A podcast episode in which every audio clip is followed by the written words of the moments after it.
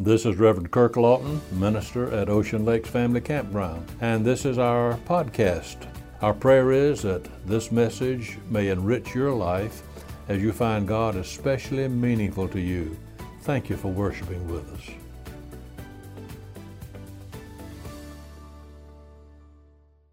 In the days when Augustus Caesar was master of many kings and Herod reigned in Jerusalem, there lived in Persia a certain man named Artaban.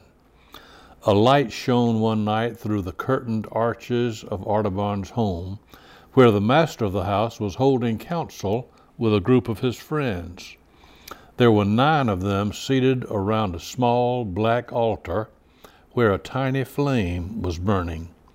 The men differed widely in age, but were alike in the richness of their robes which showed they belonged to the ancient order of the Magi, or wise men, searchers for truth.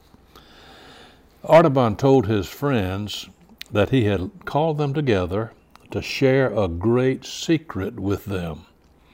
For a long time, he said, three other Magi and I have been studying the writings of the Hebrew prophets, who many years ago prophesied the coming of a Redeemer and King we believe that the long expected Messiah is soon to be born. The sign of his coming will be a new star in the heavens, kindled from the union of two great stars. As soon as this star appears, Artaban continued, I will leave to meet my three companions, who will wait ten days for me at Babylon. Then together we will set out in search of the new king. I'm sure the sign will come. And so I have sold all my possessions and bought three jewels a sapphire, a ruby, and a pearl to carry as tributes to the king. And he showed his friends those three great jewels. His friends were astonished, even dismayed that Artaban should set out upon a search that seemed to them so vain, so fruitless. But Artaban was determined. the world without a great hope would be like yon altar fire without the living fire within it. The light of the world will surely come, he said. Will you not accompany me on my quest? But his friends departed in wonder and amazement, excusing themselves by saying that such a quest was not for them. Artaban's aged father alone lingered behind to encourage the young man, and after he had gone, Artaban was left in solitude.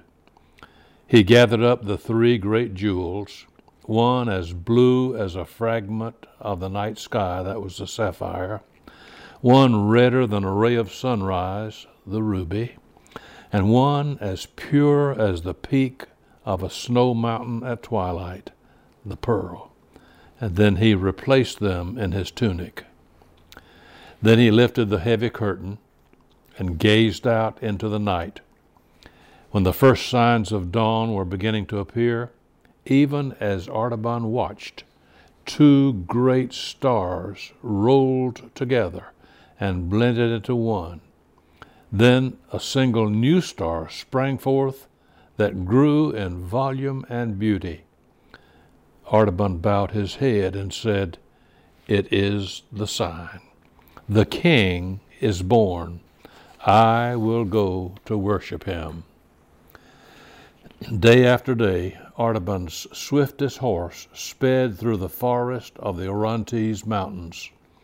He knew he would have to ride hard and fast if he met his three companions at Babylon within ten days.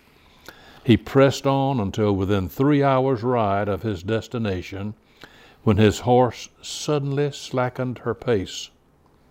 Within the shade of a pine grove, she halted, quivering before the dark form of a man lying across the road. Artaban dismounted and found that the man was dying with a dreaded marshland fever. A conflict stirred within him.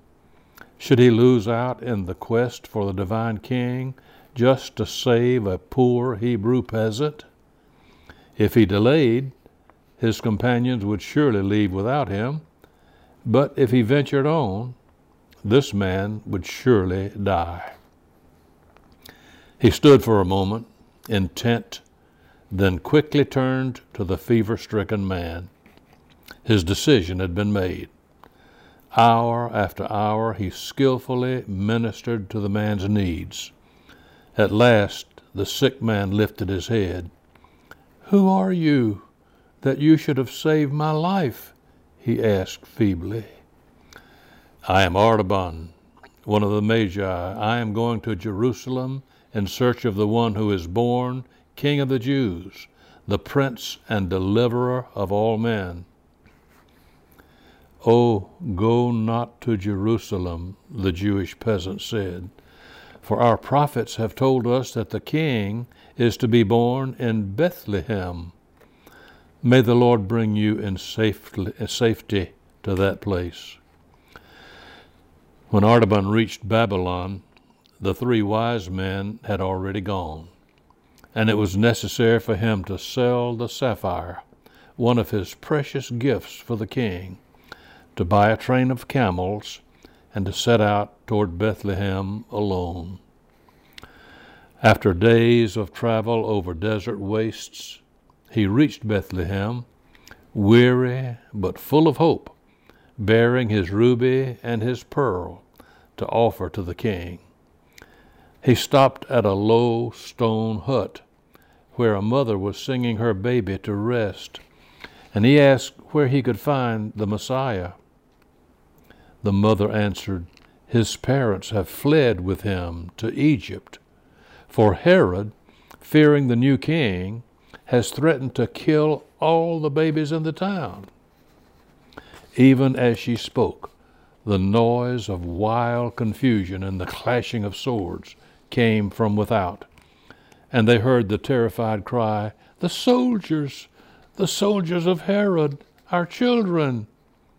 The young mother was terror stricken. Artaban went quickly and stood in the doorway of the house.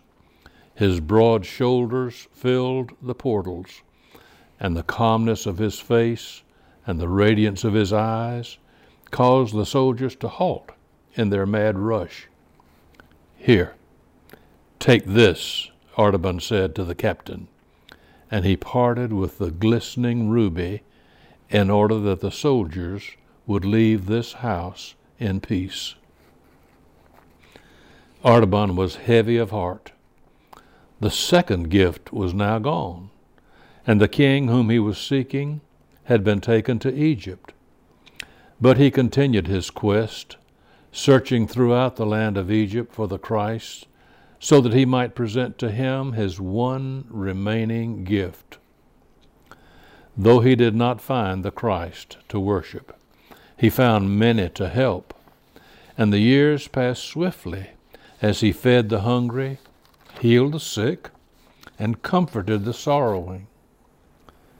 An old man now, Artaban decided to make one last visit to Jerusalem in search of the great King of Kings.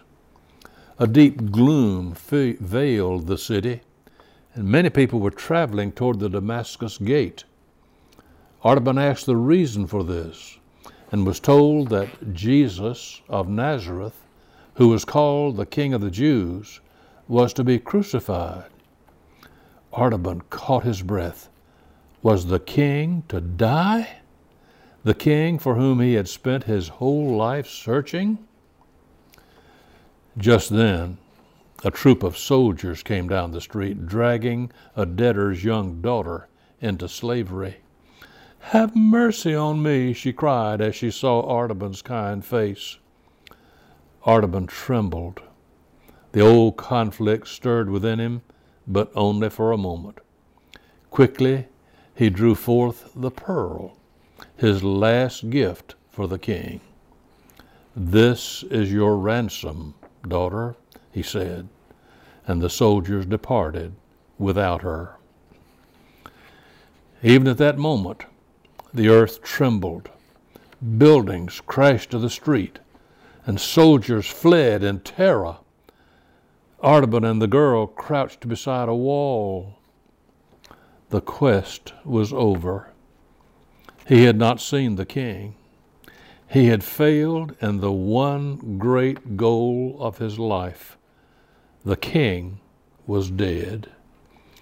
Even at that moment, he had been crucified. But through the twilight, a still small voice spoke to the old man. Artaban answered, Not so, my lord.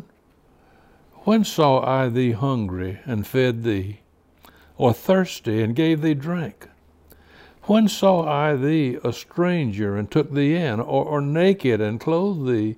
When saw I thee sick or in prison and came unto thee? I have never seen thy face or ministered to thee. Then the voice came again, faint and far away, yet very clear. The voice said, Verily I say unto thee, inasmuch as ye have done it unto one of the least of these my brethren, you have done it unto me. Artaban was radiantly happy.